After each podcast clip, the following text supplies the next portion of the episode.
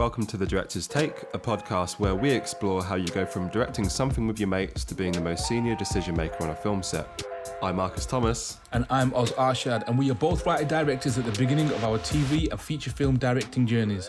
The pathway doesn't exist, so we are going to do our best to help you bridge the gap.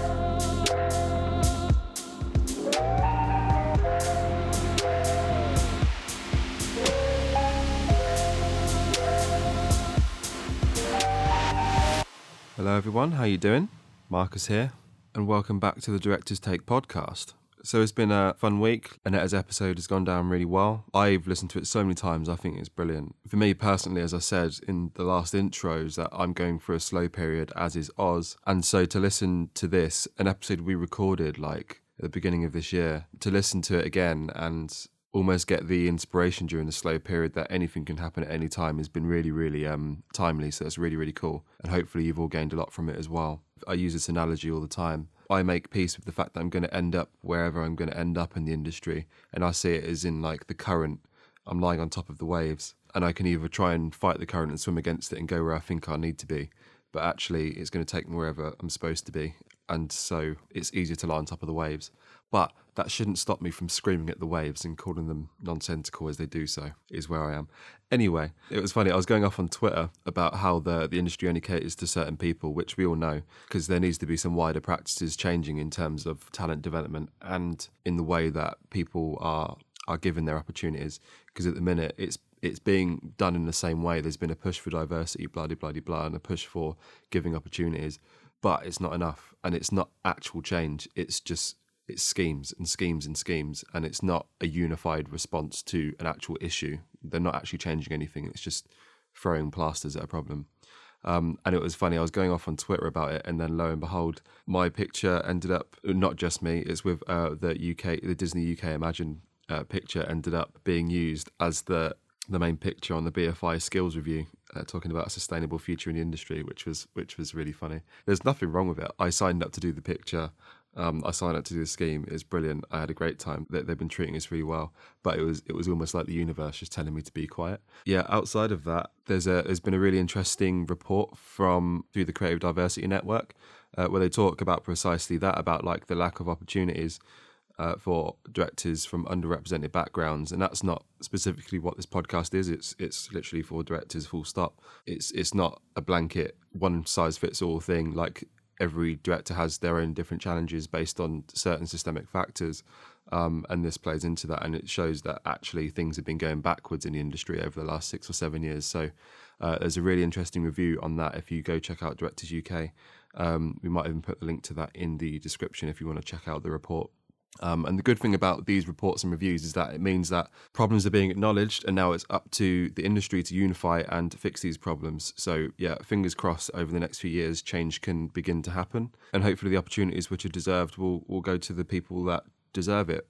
Beyond that, it's been, I won't say a slow week. We're always doing podcast stuff, which is great, always keeps us busy.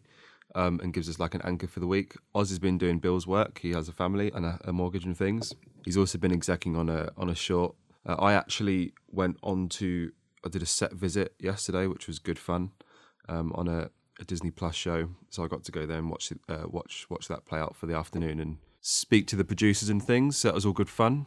And yeah, here we are. This is it.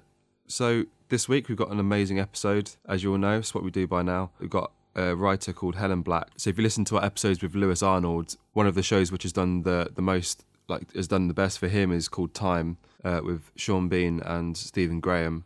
Season two of Time has just come out, which you can watch on iPlayer, um, and it is it's three episodes long. And it whereas the first one was set in a men's prison, this one is set in a women's prison. Um, and obviously they have unique challenges to that, and it's a different dynamic and um, different environment and things. So it's a really interesting sort of study of of that and the criminal justice system in the UK. There's some really powerful stuff, and it's it stars Jodie Whittaker, like Bella Ramsey, Tamara Lawrance, uh, I think Siobhan Finneran as well. Really worth checking out. This will be a spoiler-filled conversation, so if you do want to get the most from this chat, then I would suggest watching that. It's three episodes, but outside of that, if you're not going to watch it, there's nuggets in here which you can which you you can glean about how the industry operates, how you work with writers and things. So, uh, yeah, it's a very very good one. Very blessed to have had the chat, and that Helen took the time out to speak to us and, and was very generous with her knowledge and her journey. So, yeah, I'm just going to stop rambling. Enjoy.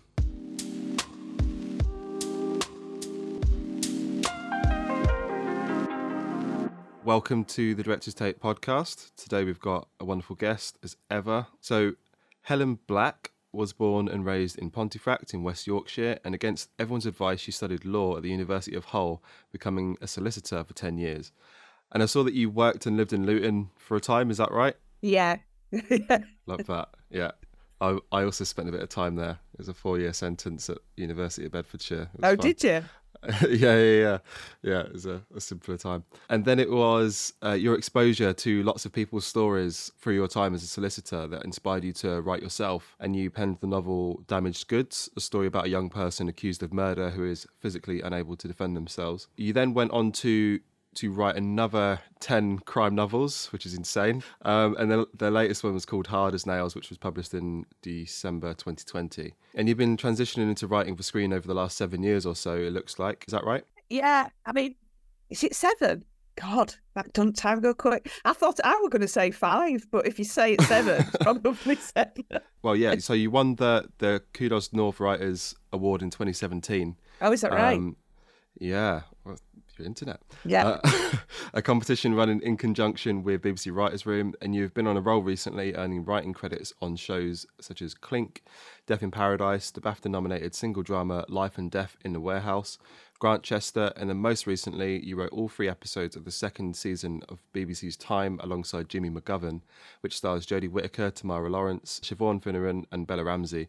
So we're extremely excited to have you here. Welcome to the podcast, Helen Black. Thank you very much. That's right. Hopefully that was all factual. I mean, it's like it's been. I've been writing a long time. Do you know what I mean? So it's a, it's just like a long CV. yeah, no, I was, I was like super impressed by like, like you just must have just been kind of at it constantly since doing the first novel. Yeah, pretty much. Yeah. Well, I guess to jump straight into the questions, we we talked a bit about your background, but it'd be good to get a sense of where your fascination with writing came from. And did you always want to be a lawyer or solicitor? And uh, or, and you just found writing later, or did you have early dreams of being a writer that you didn't pursue? I'm from a very working class background, and uh, my dad was a miner, so he was on strike from 84 to 85. And that was about the time when I think I was in lower sixth. And you're thinking about what you might study at university. And all I was concentrating on is I'm not going to be in a situation where my entire industry can be brought to its knees by a you know, a vicious government. Um, I'm gonna, I'm gonna find myself a career whereby I'll always have to be able to have some money in my pocket. So I decided to become a lawyer. Um, whether whether that's true anymore with the state of like public financing of lawyers, I don't know. But at the time, it, it kind of made sense to me. So I went off to become a lawyer. I wouldn't say like I had a burning ambition or like being a justice fighter or whatever. I just literally wanted a solid career. And where was it that you did that? Because obviously you're a Yorkshire lass. So where did you do that? I went to Hull because again, this is hilarious. I applied to Hull because Philip Larkin was the poet laureate and he was the writer in residence, and I had great visions of like wandering around with Philip Larkin. but I think he died the year I got there. But I'm pretty sure he wouldn't have had anything to say to me anyway. I'm sure it's unrelated. Yeah. But you know, like you have like ridiculous notions when you're 16. Yeah. So like I arrived at Hull, which is a bit of a concrete jungle and not quite the sort of um, bastion of poetry that I thought it might be. Isn't it the city of culture now? Is, is yeah, that, or yeah, wasn't it? Yeah. Yeah. Yeah, but you know what? I had I had a really I had a really good time because I'm not from a background where anybody's ever been to university before at all, mm. so I didn't know what to expect. But I had a really good time while I was there. And is that where you practiced practiced law? Did you stay in Hull? I had a year off, um, uh, and then I went I went and started working in London. Peckham. Got a job in Peckham. I saw that. Yeah. it sounded like good fun. it was. It was really fun actually. I mean, public uh, you know, like legal aid as it was called then, public funding as it is now, was not brilliant, but better than it is now. And so, you know, you could make a living but you'd have to really pile your cases high. And I just would spend all my time like dashing around to Camberwell Youth Court or I'd be at Brixton Nick. Or, yeah, it was a really good time and a really good training. Really good training. Yeah, and is it from? I think you, said. I think on your like bio and one of them online, it was something about like you had kids that followed you around or something like this, and and it was you got exposure to such a, a wide array of stories and probably injustices and all sorts. So, um, what what was it about that which kind of made you start to write fiction? Um, Because it was more in your time in Luton. I think I saw you started writing fiction. Wasn't there was a particular story which affected you? I believe. yeah, I mean, I, I, I suppose I, I suppose so. But what really kicked me off writing was I had children and I had twins. And, and I was just in the house more than I was a proper party girl. Do you know what I mean? I was just out and about. I had a really busy job. You'd often be working nights. And when I wasn't working, I was out and about with my friends. Big, love a dance, love a rave. But like once you have kids, you're just suddenly housebound. It's, like almost like being disabled. Um, so I was like, this is before like you know the internet. I think we had a dial-up internet.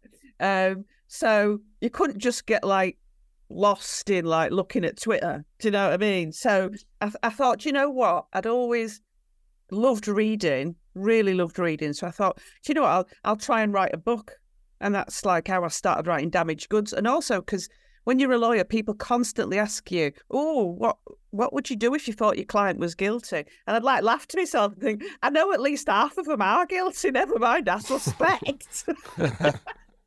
but but I could see it was a question that people were fascinated by, and so Mm. and so that was something I thought I can explore that, and people will be interested to read about a lawyer that's wrestling with that dilemma. Because I suppose that's that's that's all drama, fiction, anything is. It's just a dilemma, isn't it? Yeah, yeah, yeah, yeah, a conflict. Did you kind of have any sort of apprehension about starting writing at all, or did you just not overthink it? You just did it. I just did it because it was just for a bit of fun. Like I didn't, I didn't give up. I didn't give up being a lawyer. I, uh, you know, I was still in court every day, and then I got these bloody twins. I didn't have a fat lot of time, so I was just writing it in little, you know, like I'd be on my lunch break, and I'd like, I think I was handwriting a lot of it, and then coming home and typing it up. And it took a long time. That book. It took me about eighteen months. Uh, uh, and I joined a little writers group, a local writers group. Uh, again, there weren't online writers groups then, or not that I knew about. This was we just actually went round each other's houses and we'd read our latest little bit that we'd we'd Oh, written, wow, and everybody interacting with people in person. it's amazing. And they were and they were all like, "You sh- you sh- you should send this book off. It's really good." And I was like, "Oh, don't be ridiculous." Um, but then I got like it used to be called the Writer's Yearbook, and it used to be like a big physical book, and it had all the agents in there. So I just started at A and just literally started emailing people saying, uh, "I've written this book. Do you want do you want to have a look at it?" And uh, my agency's ampersand, so I didn't get that far. That's pretty handy then. Yeah. yeah. yeah, That's that's a good note for for the listeners um, who might be apprehensive about just reaching out to people cold. Is that like there's always someone on the other end of the line, isn't there? Basically. yeah. Novel novel agents are much more responsive than TV agents in terms of the publishing industry requires debut novelists all the time. So every book agent will be on the lookout for a debut novelist. In a in a way that TV and film agents are not really on the lookout for debut screenwriters. Um, so it, you've got to stand a much better chance if you're writing books than if you're trying to write telly or films. Also a good note. Yeah. Also, a lot. Also, a lot of them are, are terrible. You know. So, like, what I was absolutely convinced that the slush pile at my agents was going to be full of absolute diamonds that he won't get. He won't get into. So, I, I convinced the Guardian to let me write an article about how I found a diamond in a slush pile. So, off I went to read the slush pile. Absolute pile of slush is what I mean, some of it was just like illiterate. So I was like, oh, Oh, wow. okay, fair enough. The slush pile is not full of absolute diamonds. So I had to say to the Guardian, I don't think there's a story here. With with all that, Helen, um, at what point, like, how many books did you write before you started to think about screenwriting? Like, where did that come from? Or was it like once you got published, it was then like, oh, I think I could do a bit of uh, TV and film as well? I was on quite a, a, rolling contract with my books, so I was quite busy. And I never thought about writing TV. Occasionally, one of my books would get optioned. In the beginning, I'd be all like, oh my God, it's going to get made into a Hollywood film. And then as years go on, you realise it's just a secondary income, actually. Uh, nothing's ever going to happen. But then um, my kids went to university, so time had rolled on. Uh, and they and they gone and I just thought again, a bit like the first novel, I thought, you know what, I'll write a script for a bit of fun. And then I sent it to that competition. But no, I'd never really thought about. Oh, so that was it. You wrote it specifically for that that TV competition. No, I wrote it for a bit of fun, and somebody just told me about that competition and said, send it into that competition. And it was on BBC Writers' Room, and it's like a, an online form. And one of the boxes was like to talk about your TV credits. Well, obviously, I didn't have any, so I just left it blank. And it was thought you must have made a mistake. Yeah. Yeah. But I like yeah, obviously yeah. I had no TV credits. So I couldn't lie, could I? And said I'd been writing for EastEnders for ten years. So I just I just left it blank. Don't do that, kids. that's, yeah. that's not if you if you if you don't you know, if you don't fulfill the criteria, you probably shouldn't apply, but no, but it worked out. And yeah. to be honest, the same thing happened to me. Like when I was applying for short funding, which when we had Film Hub North on, they said that they I would have been now I would have actively been just kind of thrown away. But then, for whatever reason, I applied um, to to Film London funding, um, and I didn't have a team or anything. And in all of the supporting materials, it has sent word documents of me apologising uh, for not having all of the stuff together or a team. Because I moved to London, I didn't know anyone, so that's all I could do. Uh, but I got shortlisted, and it was from that that I met a producer that I worked with, and uh, and from being in the rooms off the back of that gave me the confidence to then be like, all right, I'm I'm as good as anyone here, so I can do this as well. In in everyone's story, there's always a place where they sort of like take chances. Don't don't lie, but but also maybe you know what I mean. If you're not don't fulfill the criteria. Like you couldn't just make up the names of some producers, could you? go, oh, I've worked with, you know, Nicola Shindler. Yeah.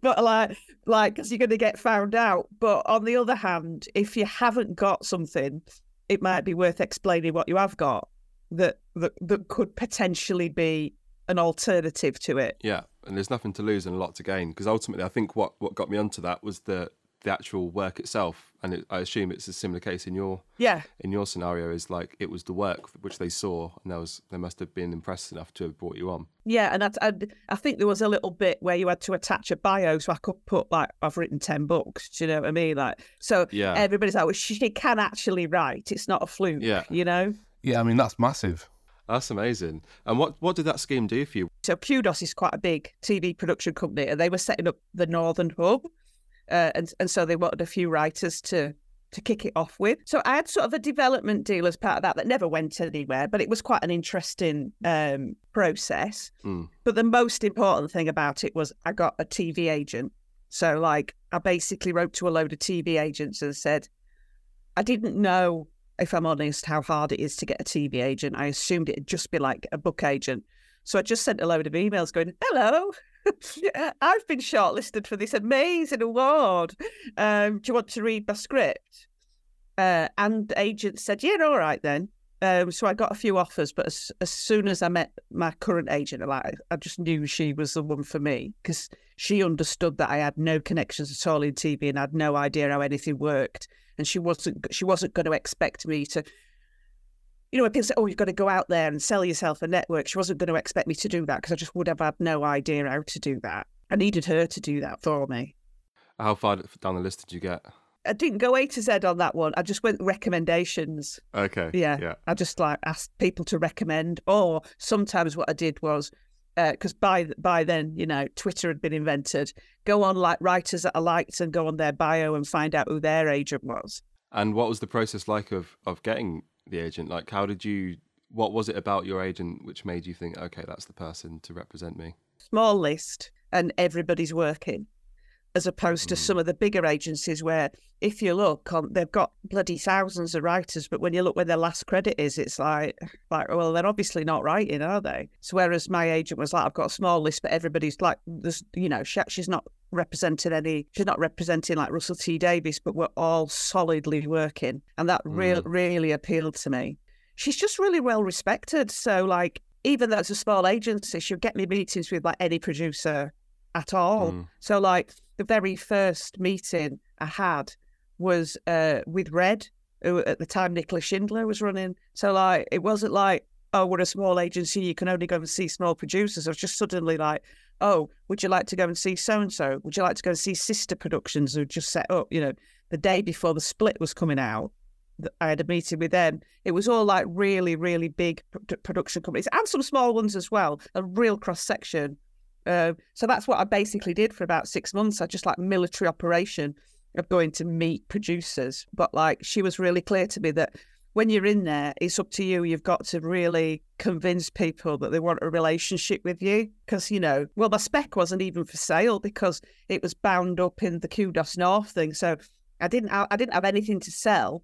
So she was like, just get in there and start suggesting ideas. Uh, uh, and so that's what I started doing. I started going in there and saying, what if I wrote a legal show? What if I wrote a this? What if I wrote a that? Some people were like, well, yeah, but come back when you get a better idea. And then some people were like, no, no, we like that idea. We'll option that idea. And then I met a, a producer uh, for an interview because she got um, some money from the BBC to put a writer's room together. It wasn't a green lit show, so it was a bit unusual, but she had some money to put seven writers in a room for, uh, I think we were there about a month. And I got that job and I was so junior. Everybody else had got credit, so I felt like a right twat. Do you know what I mean? Like, but Mm. like, and then at the end of that month, the BBC commissioned a pilot and asked me to co-write it with Courttia Newland. I don't know if you ever come across Courttia. Yeah, yeah. He wrote small. He, wrote uh, Small Axe. Yeah, yeah. Small. So yeah. like, so me and Courttia got to know each other really well because like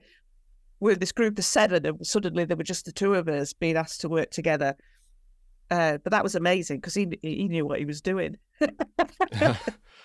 well, that's, an incredible opportunity, though. Um, what was what was that show? It never got made, obviously. Oh, obviously. okay. Um, Yeah. but it was a brilliant opportunity because a I saw in that month in that room how proper writers did it, TV writers did it, and I got to see Courttia at work. He's very thoughtful, whereas I'm all like, "What about this, this, this, this, this?" And Courttia's like very thoughtful, like with chalk and cheese, but it worked really well. Uh, and then, of course, by writing that pilot for the BBC, you suddenly know the commissioners. You're suddenly going in to meet the head of drama, so at least they know who you are. So that was re- Mm. real. So that happened in the space of a few months. So that was amazing, even though it didn't get made, which is a real shame because it's a brilliant pilot. It had a trickle down effect, if you know what I mean. Of of, and in fact, it's one of the reasons I got time because it's the same commissioner and she remembered me. Amazing. Mm. Yeah, like years later. Just to go back a second, Helen. So the spec that you, the TV spec that you did to get you the agent and get people reading your work, what was that? What genre was it? Was it in? Did you strategically have it similar to your novel so that you could sh- show that this is me and this is the type of writer I am? What was it? basically, when I wrote that first pilot, I didn't have much time. I'd just handed in a novel, and I was I was waiting for my notes to come back on it. Um, so I knew I'd just have like a few weeks. So I just nicked one of the storylines out of one of my books. It's like the backstory, and it's ridiculous. It's set in 1989 in Wakefield in the rave culture. It's Right. just about a young girl in care who goes out dancing and has a lot of drugs and, ta- and a lot of sex. It's not, and it it it's only a pilot. It wasn't part of the longer idea at all. But I think what it is is it's very voicey, if you know what I mean. Like I don't think anyone else could have ever written it, but other than me. Mm. And so so it stands really well as that. That's the spec that got me a bazillion meetings and interviews because I think people read it and they think that might be a very difficult TV show to make, but it introduces me to who this writer is Mm. What she believes in, what she thinks about things. I'm very different. It's very, eh, well, yes, very working class voice in a way that 99% of scripts are not. And it's not, it's not like a work because I'm a novelist as well. It's quite novelistic, you know, I'm quite descriptive. So it's probably, and there's loads of unfilmable things in there. And I'm like the worst for just putting something in that, like, oh, you know, it smells like TCP. yeah, how are we going to film that, Helen? But I think at that stage, at the early stage, no one cares. Do you know what I mean? They just Mm. want to read something nice. Funnily enough, I rejigged that spec recently into a 30 minute sort of in my skin type show. It got taken into development by the BBC on the spot, which just go. But Amazing. I couldn't. I couldn't have done that six years ago. I wouldn't have had the skills. I think a lot of what you're saying then is about like nothing is wasted as well. Um, so like with being in that writers' room, even though it might have been like a bit of a, a kicker to be like, oh, it's not going to get made. Like now looking back, like that same commissioner has remembered you, and now it's kind of taken to where you are. And same with with that uh, thing you wrote there. Um, you can rejig it, and now it's kind of it's moving somewhere else later down the line as a new uh, piece of work. So um, yeah, it's interesting, isn't it? How like nothing is wasted, and you can't really predict how things are going to play out, even if it's not. It also shows to you know have good relationships with people and work really hard. I think it's really hard, but you have to approach every single piece of work like it is going to get made, and it's going to be the most kick-ass, fucking brilliant show or film ever. Even though there's that part of you thinking this is never getting made, it's never Yeah. getting made. But like Yeah. It might lead to something or somebody's read it or something um, but it's hard you know it's hard to keep that energy up isn't it and that positivity? Because it feels like you're being crushed by rejection. I mean i always have a joke and say there's one particular channel who's got a bin with my name on it because i honestly pitched them so many things and they'd go oh we love helena we love her writing no no, no, no. And it felt like weekly. Do you know what I mean? I was like, oh my God, how embarrassing. It's another no. Uh, It's but particularly painful, though, isn't it, with with like writing and directing work uh, to get to get that rejection because you put so much work in for that rejection. Whereas I think there's lots of rejection in other f- forms, but there's probably less work that goes into that rejection. If that yeah, makes sense. yeah. It, it's the work and it's the emotion, isn't it? And it's the fact that people say, oh, it's not you. But of course it's you. It's not good writing if it's not you. So, of course, you're part of it. And then for somebody to go, well, and it's just the sort of the way they dismiss it, isn't it? With like a flick of the wrist, you know, like it's just not, it's just not very, you know, it's just not exciting enough or whatever, you know. Oh, sorry, my life's not dramatic enough for you. Just to take a bit of a moment on that, like about rejection and about like you know you staying resilient. How did you just keep keep going and staying on staying on the horse and, and motivating yourself? Did you need small wins to help you? Hundred percent, hundred percent. I think I was getting, and although I tend to focus on all the rejection because I do like people to, I hate the idea that people think you're like an overnight success. I mean, if they knew how much material I've cycled through, like a lifetime's worth of, of material. But I think because I was getting lots of nice, like, you know, like, oh, I'm in a writer's room. Well, that, oh, now I've been asked to do the pilot. And then um, a, a producer called Justin Potter asked me to do an episode on a, a, a just Channel Five prison show. Oh, I've been asked to do, and I was I was getting lots and lots of things optioned as well. So I was make, making a fair bit of money. I wasn't struggling, um, but it wasn't getting me where I wanted to be ultimately. But I look back now, I think because I've just got my own show greenlit, and I just realised now I was not fucking ready at all. So I Mm. thank the Lord in a way for some of those rejections because I'm really enjoying it now. Whereas ah, I just don't think I'd have been able to get them six hours of telly together. In my mind, I thought I was completely ready because I'd written all these books.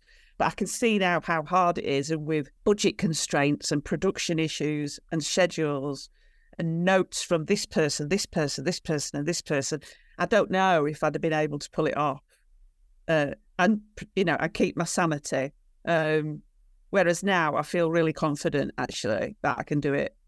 I know that your relationship with producers is really solid. You've you've taken time to build a proper relationship with them where they know you really well and you know them really well. So there's a an exchange of creativity and vulnerability and uh, and just day to day chit chat. That means that when you are deep in the weeds of something difficult, that you've got something that you can go you you know you can trust them basically and they can trust you and it, so it'll be okay. But those sorts of relationships are hard to find. You have to kiss a lot of frogs uh, and some of them break down and that's really heartbreaking because you think god i really thought this producer liked me or i like them and then it's just all goes to shit. But then there are those that i'm working with some new producers, but I'm also working with producers that I've just been with from day one, and I'll always work with them because it's just brilliant, you know. Um, and and before we we dig into your TV career, I'm intrigued to know um, what was the point where you made the leap to make writing your full time job. Like, at what point was that that transition? And uh, yeah, how did that happen? That took a while because I liked being a lawyer and it felt very secure. I'd worked really hard to become a lawyer, and everybody was dead proud of me because the only like like I said, the only one in my family went to uni or did any sort of job like that. So everybody was really proud. Um, but when the first novel got picked up, they asked for a three book deal and they wanted it a series. So oh, I was like, I, I just can't do. Uh, you know, then they wanted the next book in a year, um, and I was, I just really can't do it. Uh, and it was my husband really. He said to me, "Why don't you take a sabbatical from your job? You, it'll still be there when you get back. Just finish this next book." So I did that. But like I, in my mind, I was I was a lawyer on sabbatical, not a writer. Uh, but then I think by the time I got to book five and I'd not gone back to being a lawyer, I think I got to put it on a form for immigration in America, and I put writer, and that's first time I'd ever like oh, I'm a, I'm a writer. And I remember, you know, like, don't know if you've ever been to New York, but immigration's really hard there. They ask you, and he said to me, oh, you're a writer. And I was like, oh, yeah, I am, aren't I? yeah, oh, blimey. It's like, you sure? yeah, that, yeah. that is me, what I do for a living now. I'm not a lawyer anymore. Yeah. It, yeah, it took a while to get to and constantly I think I was always in that, well, you know, and if it don't work out and if this is the last book, I'll just go back to being a lawyer. So you've literally just been like since that first book you've been full time writer, writer, essentially. Yeah. yeah. That's crazy, isn't it? Yeah. Yeah. I've been a writer for a lot longer than I've been a lawyer, if I'm honest.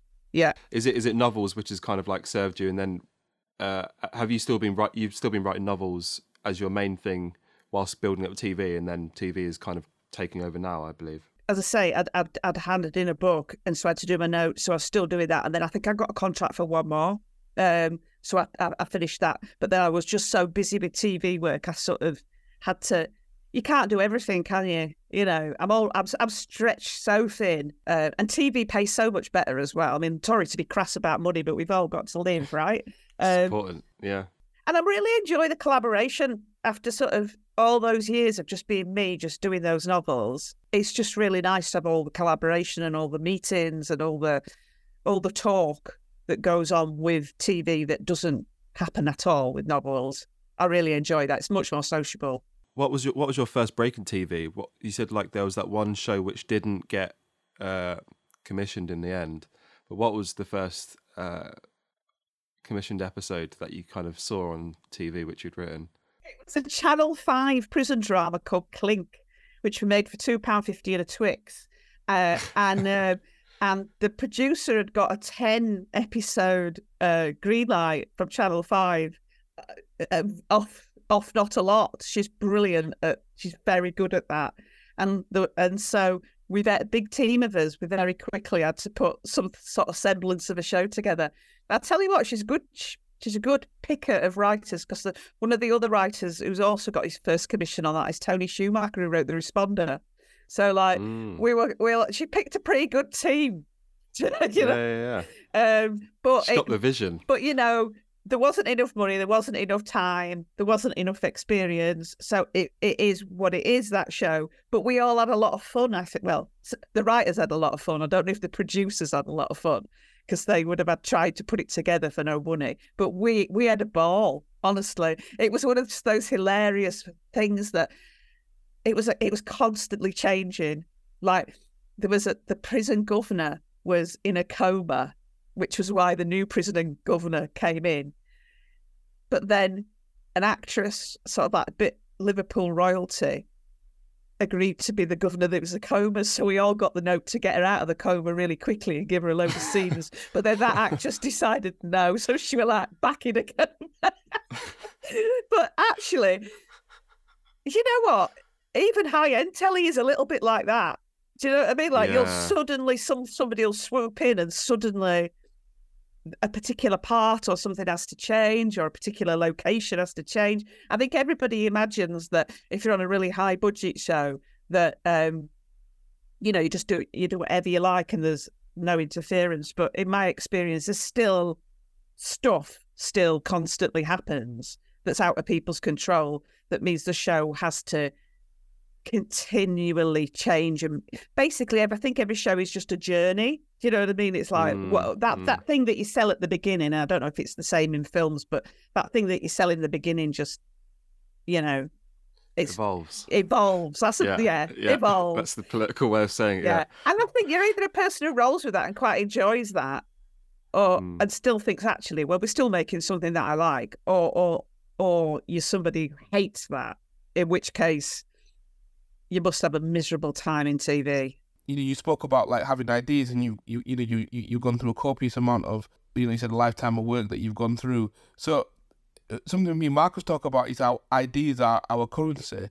Do you regularly like have time to um generate ideas and stay fresh? Yeah, in terms of ideas, um, I would say for the first three years, I was putting time aside daily to just do. I wasn't writing any scripts on spec, but I was writing pictures for TV show ideas uh, constantly and constantly thinking about it, constantly reading books, watching TV, listening to music. Just and I'm constantly saying this to people who I say like, "How do you get into TV?" Well, you're not going to do it with one or two brilliant ideas. Well, you might do if you're a genius like Tony. You might get the responder away. Do you know what I mean? But most people are going to cycle through a whole load of stuff. So don't worry about it and just just keep trying to come up with new, fresh. Because when you go to see a different producer, if six or seven have already turned down that thing that you were trying to pitch, maybe try something different. But also, I have a terrible attention span. So I find it really like, oh God, I've just thought of an amazing four parter. And I am now at the point though when I'm having to rein it in. My agent's like, absolutely no more new ideas, none. Your slate is ridiculous, and also you don't want to get stressed. You know what I mean? You're in production. You're in production on things, so you've got to prioritize that. But I don't know about you. I can't help it. I'll just, I'll just be like walking the dog, and I'll think, oh, body swap. Only it's a cop and his client, you know, or solicitor or something. And I'm like, absolute genius. Or absolute classic with me is I'll be having a drink and I think I've world's best show ever. And I wake up the next morning, I think, yeah, it's just Breaking Bad, only it's a woman. Yeah. And she's drunk. yeah, I think that one's been done before, Helen. Yeah, but I don't. I mean, and it's the same when you when you're working on a TV show, though. I mean, you're going to need a lot of ideas. Like one idea is not going to see you through six hours of TV, and a lot of your ideas are going to get chucked out. Or if you're in a writer's room on someone else's show, boy, your currency is ideas. You are being paid. You ain't being paid to sit there and drink the coffee. You're being paid to to to serve the show, basically. So you would better have constant ideas. And when I was working with Jimmy on time, oh my days, like endlessly pitching ideas for stories for the for the prisoners. Jimmy's like Jimmy just be like, no, no, no, no. And it, it, we're like, oh my god, how many more? Just keep digging, digging, digging. dig dig in come, co- and, and and you know and come to the next day armed with a few ideas it doesn't matter if they're rubbish sometimes it's just to get everybody in the room talking isn't it you know what i mean like Yeah. you might go well that's shit but i can see how that little tiny bit of it might work Um, it would be good to talk about how writers' rooms actually run. Actually, like just what's what's your experience of them? Um, what do they look like? Because there might be a section of our audience who who have just had no exposure to them whatsoever, and it might be a scary, daunting thing. They're kind of becoming more common now, though, aren't they? Over here. yeah but i don't think we'll ever be in a situation where you sit in a writer's room regularly for like six months because there's just not the money so um and I- I think a lot of writers wouldn't like the idea that they've got kind of an office job for six months. We're very freelance, working across lots of projects. I think they would struggle to get writers of a certain caliber to agree to do. I think you get young writers or new writers all would agree to do it. I couldn't wait to do my first one, But like I couldn't do one now. Like while I'm writing my own show, I couldn't be on someone else. I couldn't be in a room for six months on someone else's show. But I think on Succession, I heard that they did allow people time off to do their own projects, which I think you would have to do because otherwise you wouldn't get the caliber of people. But say you do get given a chance to be in a, but like I mean, most shows have a short room where you all sit there, and, and it might not be consecutive days. So like on time, we didn't do consecutive days, but like I might go back and forward to Liverpool one day a week or one day a fortnight over month over months, months, months. So uh, that's kind of like I think they're all they're all very different. It depends on your showrunner. It depends on your lead writer and how they want to run a room. So when I did that one with Courttia, uh, the show is called Gimme Shelter. The lead writer, um, original lead, lead writer, uh, worked in an advertising space, and so he had amazing whiteboards everywhere and he was drawing pictures and all that sort of thing.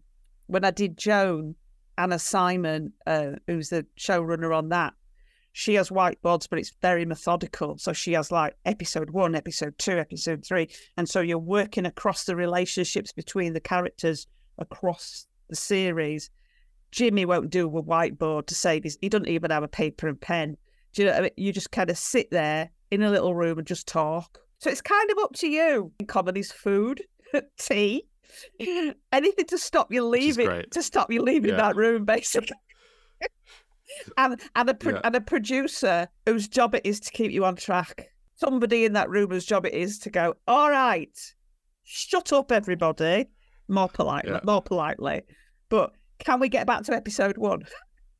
yeah, yeah, yeah. Um, but I, I, I love them. I find them. I I would love to run my own, and I would love to um, have extended money and time to run one because I think it's a really useful exercise to to get a lot of really excellent ideas. I've just had a commission off the BBC to do a show that's going to need. It's not factual, but it's going to need a, a lot of heavy research. And I would love, I would love everybody in the room to have some sort of connection to the to, to the subject matter, and so that everybody can bring something different to the pot. I would absolutely, I would absolutely love that. But it's whether we can convince the BBC to give us the money. I think it could be really useful, like even just as a thing to get young writers into rooms, because you obviously have more than one, so you're given then opportunities to young writers to meet other writers for one, and meet like an exec or two, and and also other writers who are doing it, and ask about that and building relationships. I think from that end, it's just really important uh, from a development standpoint. Um, and you can do lots of idea generation. But yeah, as far as like whether that's the way we should be going is is another conversation entirely. But well, I, I find it completely mad that you take you take new writers and you're expecting them to put a show together on their own to pitch it. And yet, if you're a really experienced writer, nobody expects you to do it on your own. They wouldn't dream of. I mean, this morning I just sent an email to one of my production companies saying, "Does anybody know how long it takes to get qualified as a social worker?" Twenty minutes later, email comes back with like ten different links to to show me how you apply. Like, if you're on your own, you you could spend five hours looking at them, couldn't you? Do you know what I mean? Mm. And still not come yeah. up with the right answer. Um, yeah. So it seems to me it, it it's much better if you've got all these heads collaborating together. I've got I, I understand that people worry that you spend a lot of time just going over ground, going around in circles in writers' rooms, but I do also think you get a lot of a lot of collaboration, a lot of creative collaboration if you get the mm. right if you get the right people.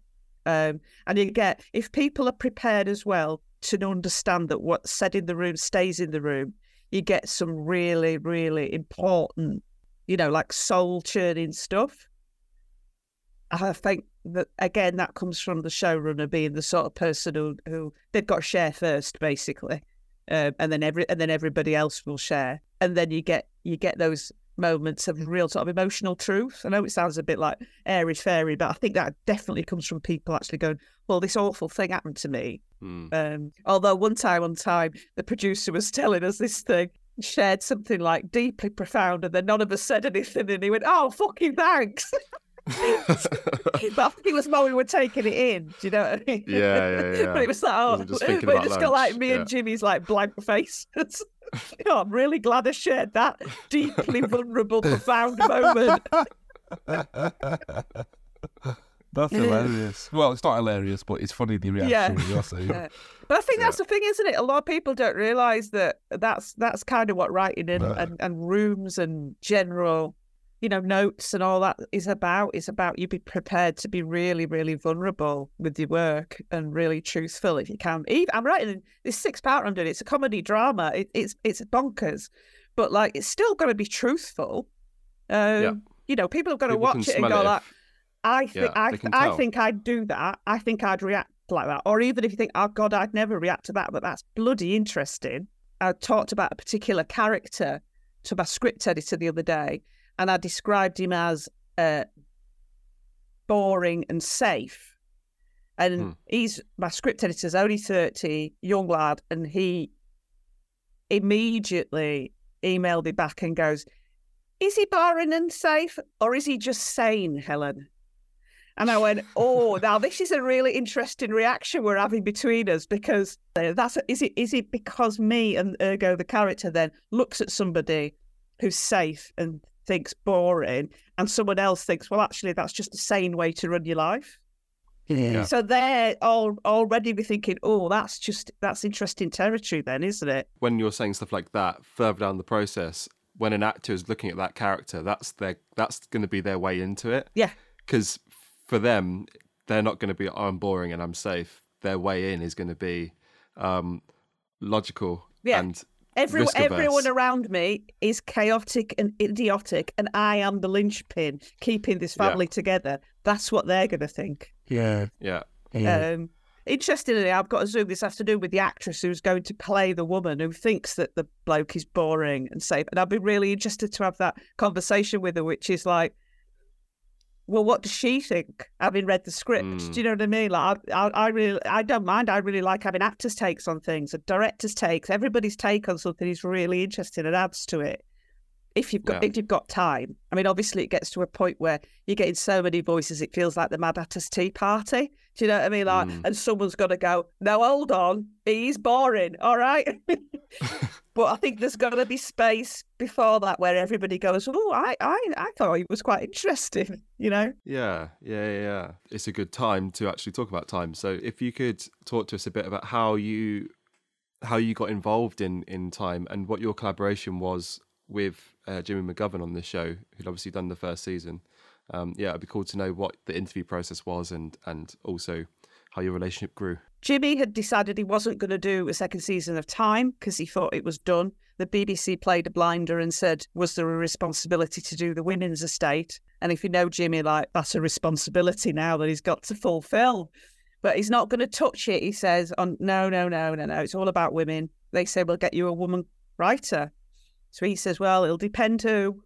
Because he don't want to do it, basically. He's finding reasons not to do it. Um, and so I had got an email just out of the blue. Well, my agent did saying, Did you want to come up to Liverpool and have a conversation? That my name had come up. I prepped so hard, so bloody hard. I was like, and I knew that I knew that my writers stood up and I knew that there weren't going to be many more people out there that he would meet that would be like me. Uh, I mean, you must know this, but the vast, vast majority of people in this industry are middle class, right? Yeah. So I, I knew that that would be fine, but I also knew that I'd need to, uh, to just turn the dial a little bit. So I like did a complete charm offensive. So I support Liverpool. So I, I went completely into talk about that because Jimmy's a mad, mad Liverpool fan. I talked about my dad being a miner because obviously Jimmy's like massively left wing. I did the whole shebang, and anyway, and anyway, they got the job. Uh, it wasn't really an interview; it was just a chat where I just didn't shut up for two hours. And then at the bloody wrap party, so we've got the whole thing now. We've filmed it, and at the wrap party, I said, "Oh God, I was so nervous for that interview." And Jimmy said, "Well, we didn't talk to anybody else." And I was like, "Oh my God! Imagine if I hadn't got it." Like- Just talked your way out of it. thought my way out of it. I bet I, I bet I nearly did as well. Because honestly, when I get started, I can't stop, and I did. I was so nervous. I did not shut up for like two hours. Mm. Fucking Oh, hell. wow. Um. So yeah, and then and then after that, it was just a case of me going up to Liverpool, for like a day, half a day, and just just talking. And then one t- one time we went round to jail um, and met loads of inmates, and another time an ex offender came to talk to us, and then more time in the room talking. But then eventually you get to the point where you can't put it off anymore. You know, the BBC wants some scripts, basically. And were you outlining together, or did he put together like general outline of what he'd want to attack, and then kind of let you run with it, or was it all just through crafted through conversations? Then you ran off and wrote it. It was just more we were talking, but the, but there was a producer. Well, there were two the two producers were there, so there was a good note being taken. So though it was not methodical in any way, we could we could pick a, three characters and where they were going. Um, so it, so we kind of knew we just needed to chunk it down into three episodes where we thought that how that might work. And then Jimmy wrote episode one, I wrote episode two, and we just switched and we just kept switching until we were happy. But there were certain things that like Jimmy just didn't tackle at all, like anything to do with women's bodies. So um, mm. uh, that was just kind of left to me, really. Um, mm. Which I, you know, I think that's really respectful as well of him to do that. Like it, it was like, you know, I'm not going to write a birth scene. Um, so uh, yeah, he was just really, really respectful about that. And actually, in every interview we've done since, he's just been really, really like say like I could. He doesn't just say like, "Oh, I wanted help." He'll just, he'll be really honest and just say, "I could not have done this." So, mm. and I think you know maybe a few more male writers ought to think along those lines, to be honest, or like white writers, like with like you know black stories, like maybe people, or if it's like you know disabled, you know if you're an mm. able-bodied person, like maybe you ought to just be really honest and say, "I need a disabled co-writer." Not, yeah. not mm oh, let's pop somebody in a writer's room for 10 minutes and pretend we've yeah. and let them consult. You know what I mean? Like, why, yeah. wh- why don't we just properly have them co-writing? So when you were doing the research and you were doing, you know, your interviews and whatnot, like, do you have a method of how that kind of like seeps its way into your work? What on time or generally? A bit of both, really. Yeah. Well, well, on on well, to be honest, Life and Death in the Warehouse and Time were very similar in that the the research was everything, and like to make it as absolutely truthful as possible and not to deviate from that. Um, so we went to extraordinary lengths to make things correct in both those shows. Um, but in a way, that's easy. I mean, people go, "Oh God, isn't it just easier just to make it up?" Well, actually, no, because quite often the truth gives you a huge amount of drama. Like it is true in time that you can get released from prison with a tent. So, like, mm how are you not going to use that? That nuts. How, and, how, and how yeah, are you not yeah. going to use that in a scene? It's, yeah. it's going to give you drama, isn't it? Like, yeah. oh my God, she's only got a fucking tent. So, yeah. you know. It's like a piss take. Yeah. So, like, it's kind of almost like it, it's a gift for a storyteller, mm. right? And then all the little tiny details, uh, you tend to have, once, you, once you're underway, you'll tend to have like a dedicated researcher and so, mm. or I don't know if they're dedicated to you, but it's anyway, it's somebody somewhere who's very kindly answers a lot of your questions via the producer. Yeah. So then you've got like, you know, like if you were saying like, oh, how long would somebody get for stealing electricity? Then we had, it was a friend of mine actually, uh, it was practicing barrister, but she also consults for telly. And she would explain to us all the reasons you would go to jail and reasons you wouldn't. And it's same in Life and Death in the Warehouse. We had a we had a documentary researcher that sort of level of detail, um, so that then we could include it in the script and just in the general general texture. Sometimes you don't even need it, but it's the general texture of it. Yeah, yeah. You know, it it makes it feel. I think it depends what you're doing, don't you? If there are certain dramas like Time and Life and Death where you're making a pact with the viewer that you're not just, mm. this isn't bullshit people do yeah. get sent out with a tent. Do you know what I mean? Like, yeah. and then yeah, and then there are other dramas where that pact is not there. So like they know you're just, it's just made up, right? Um, yeah, it's the tone of your drama, isn't it? It is important. There's like so when whenever I'm writing, um, I've done it before where when I was probably much earlier on in my career, you write stuff because it's cool and not really for the right reasons. But like now, there's I know there's more of a responsibility, and um, thankfully, I say thankfully, but like three or four of my friends are police officers. Weirdly, um, so like when I'm when I'm like writing something which is like there's a big incident which happens, then you're dealing with the aftermath. Like I literally always ask them like, this is the scenario. what would what would you do? What would your interview sound like? What sort of questions would you ask? And then once you've got that, then it kind of sets you free to be creative within with the information and create the stuff from that.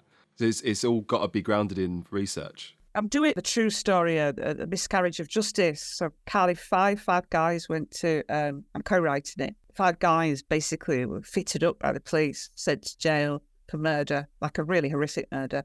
Uh, and we were lucky enough we got to meet three of them. One died, but uh, two are still alive and acted as consultants. But it's also very highly documented. And for example, I think there were 19 hours. They were interviewed for 19 hours, uh, and, that, and that's why one of them cracked and confessed but we have the we have the transcripts. So we were just like, well, surely we'll just use the real words. it's like, you know, you could make this shit up, basically. Yeah. How are the police doing this?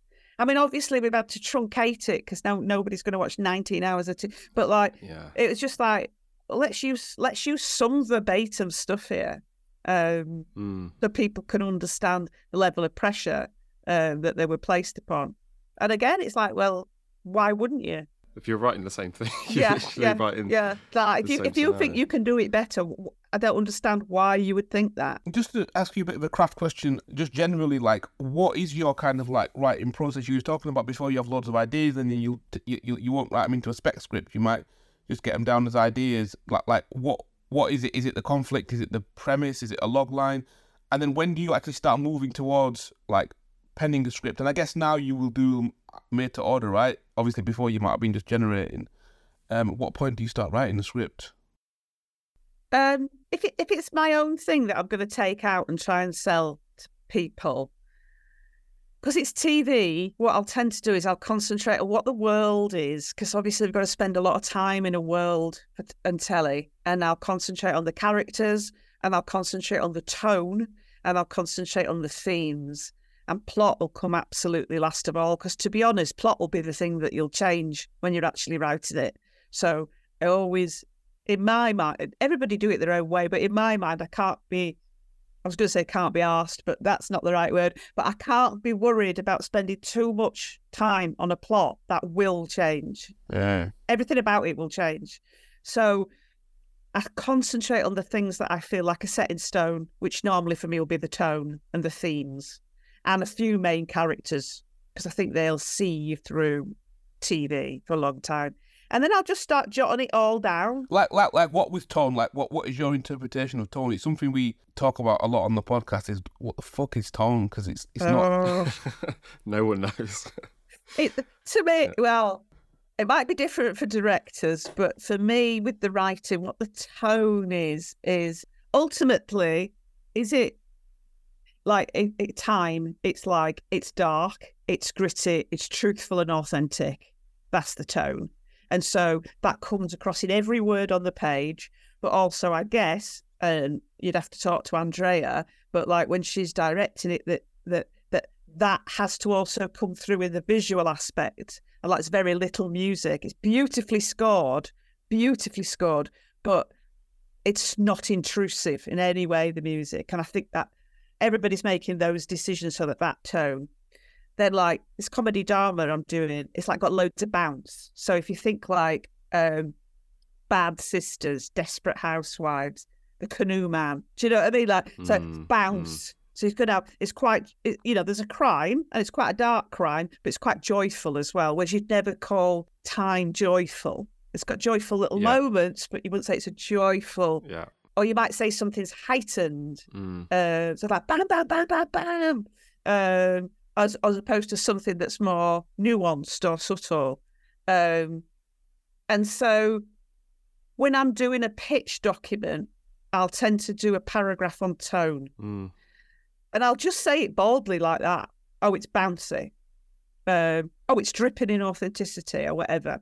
And then I'll try and give a few comps just so that you can visually know where I am. But also, I'm a firm believer in writing your pitch document in the tone of your show. If it's if it's meant to be bouncy, make that pitch document bloody bounce.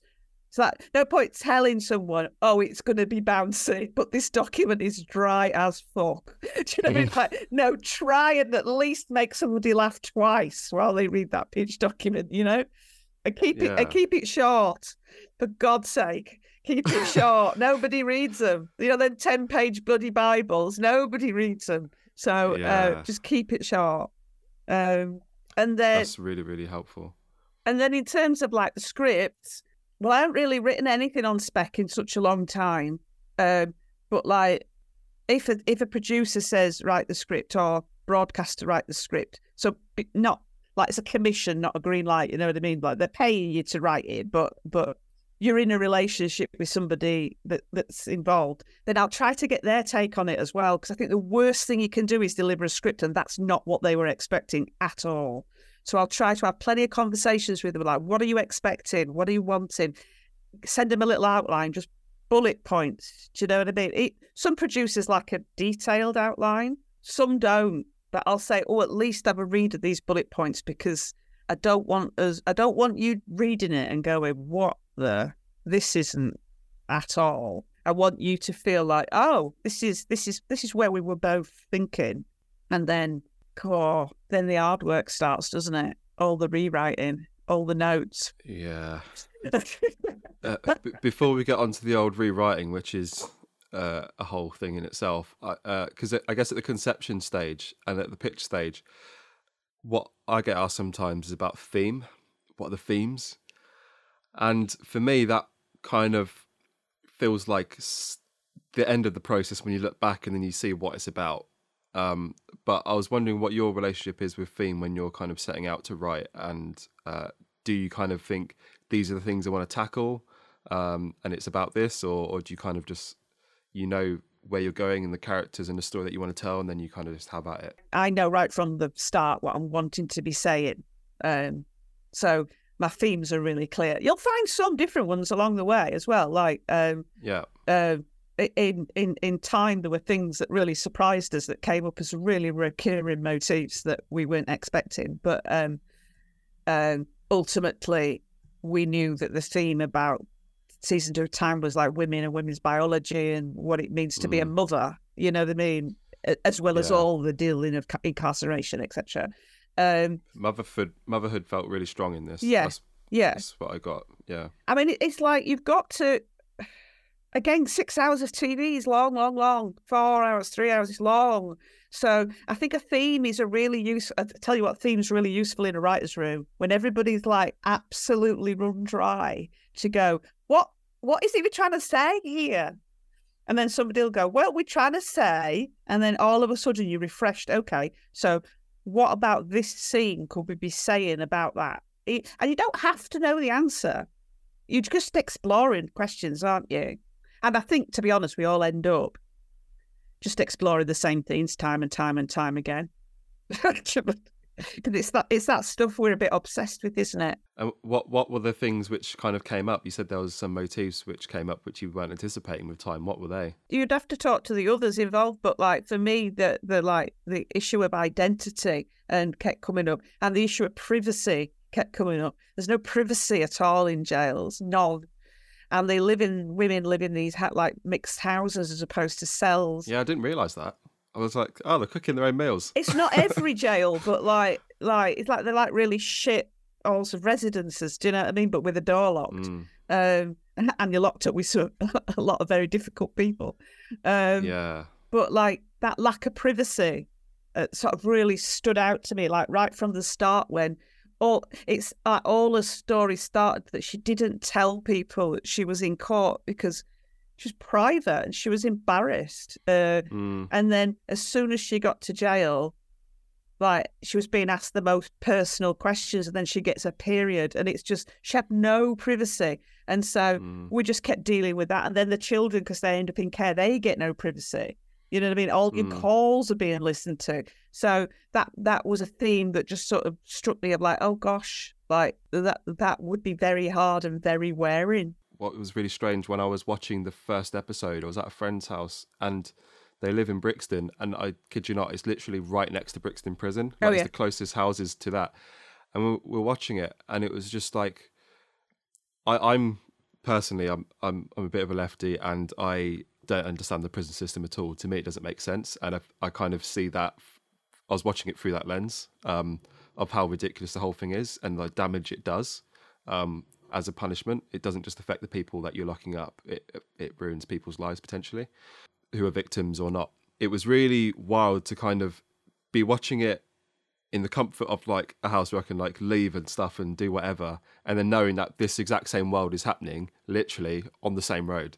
I was like, this is fucked up, but it's out of sight, out of mind. That's what prison feels like, um, and I think it did a really good job of of of kind of showing that, um, just sort of how much of a a futile endeavor it is, and it doesn't actually solve anything. It's it's it's a really Victorian way of punishing people, and we we're at a point where I think we could do better. The character of uh, Tamara Lawrance's character was was um, a clever story to have because you kind of incorporated probably bar noncing like the worst crime someone could possibly do, and then you take the time to contextualize that for the audience through a conversation um, to show that people it's not it's not black or white. People aren't good or bad um, there's bigger things at play. And I think it was yeah, it was it was really really smartly done. Well, when I, when I first went to talk to Jimmy about it, and he was like, "I've I've got in my mind three scenarios. What do you think?" I said, "Oh, go on then." So he's like, "I've got in, in my mind this woman, and she's just done small crime, but she hasn't told anybody, so she gets sent to jail, and the kids are still at school." I was like, "Brilliant! What a brilliant start to a drama." And then he goes, and then the second one she's a heroin addict and they P test everybody when they come in and she's pregnant. And so we can play out through her the story of what a pregnancy looks like in jail. Absolutely. I was like, genius. Then he goes, the th- third one, he goes, yeah, she's murdered her baby. I was like, oh, I went, I think I literally went, are you shitting me, Jimmy? But how are we going to make anybody care about someone who's murdered their baby? And the producers were just like, I know, I know. but he was adamant, adamant. And it wasn't that we were meant to come away feeling like, oh, actually, she was not guilty or, uh, you know, he was adamant. And actually, somehow along the way, uh, partly through Tamara's genius as well, is that you you came away not hating her. You know, it's like like oh my god, this terrible thing's happened to her. She's got to do her time but could she not do it peacefully, please? And could she not be allowed to grieve for her own child? You know, that was her story arc, was just because it's a very small arc, really. Like, she, you know, can you grieve for a child that you actually killed? Are you allowed to? Can you allow yourself to do that? Um, so, yeah, he's a genius because I would have run away from that story screaming.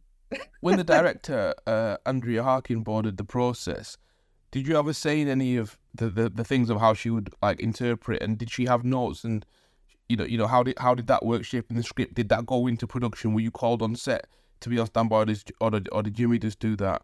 And what questions was she coming to up, with for you? I know that we'll we'll ask her when we get her on but it's more about from the writer's perspective what your what your role was because it had to be its own thing. It couldn't just be time one. Lewis had directed it, absolutely beautiful, won loads of awards. But it couldn't just be another run of that. It had to be its own thing whilst part of an anthology. It's a dreadful job to give someone, really. But um, yeah, so basically, she when when she got the script, she did ask questions, and we had a read through. Just so me, two producers, Jimmy and Andrea, sat in a room, and and the line producer actually, we all took parts and read it out, which was quite quite and then she just asked lots and lots of questions, many of which we could answer, some of which we couldn't, uh, which told us that we needed to go back and do a bit more work. Or it was a question of like logistics or like, well, how do you see it or whatever. But once you, once you get going, you'd occasionally, I mean, Jimmy hates going to set. I'm not a big fan. There's nothing for you to do as a writer. Honestly, they give you your cans. You sit in front of the screen. You're not, you know, you might as well be at home watching the telly. It's like hmm. everybody mm. treats you like royalty, but really you're in the way. So, and like the like the runner will like, you know, they've been told, oh, it's the writer, you know. Like yeah. my daughter was a runner for Lewis actually on the Long Shadow, so I know mm. I know full well they ain't got no time to be making the writer a bloody cup of tea. That's for sure. so, so like you're just in everybody's way. So you go out of politeness and also interest. Uh, but actually, if they've got any notes from set, they just ring you up. Um, mm. um, and actually, but but but Jimmy taught me a brilliant lesson, which he's very light touch. So he's very like, uh, well, you know, you're the director, you're the actors, you're the producers, unless unless they're coming back with huge changes, but no one ever does that to Jimmy anyway. So Mm. um, if you're getting practical notes, well, they've got to be done, haven't they? Because like you can't get round that. Yeah. Uh, Yeah. You know, when I, I'm always telling this story on Life and Death in the Warehouse, which was some of the scenes set on a, a fire escape, and the fire escape wasn't safe. So that's that, isn't it? You've got you've got to figure a way around that. So you had to change the scene. Yeah, yeah. Yeah. Um, and you know, and you've got your director there taking pictures of what they have got, and and and you've got to just And say, was this did this come up on the day, or did this come out uh, come up earlier than that? well, we didn't have much prep time, so it, you know, uh, we were we were very close, I would say, uh, Mm, and mm. and I think yeah, you just then, you know, you got your director, they've got their iPad or phone or whatever, and they're going round, going what, what, uh, you know, and you're just going like, well, you're there, you know. You just got to have huge faith, haven't you, in your director that that they want the same as what you want. So Yeah, which I assume happens through conversations, lots of conversations beforehand. yeah, Um, was there any specific moments um, on time which which you were kind of like um, not fighting fires, but like just changing things you were going as you were discovering it, or is it just a case of uh, Andrea was just just rolling with it? Yeah, well, she, she was mostly rolling with it, to be honest. Uh, there were a few bits and pieces where we're by like, oh, that just doesn't work. So, how about this? How about this, this, and this?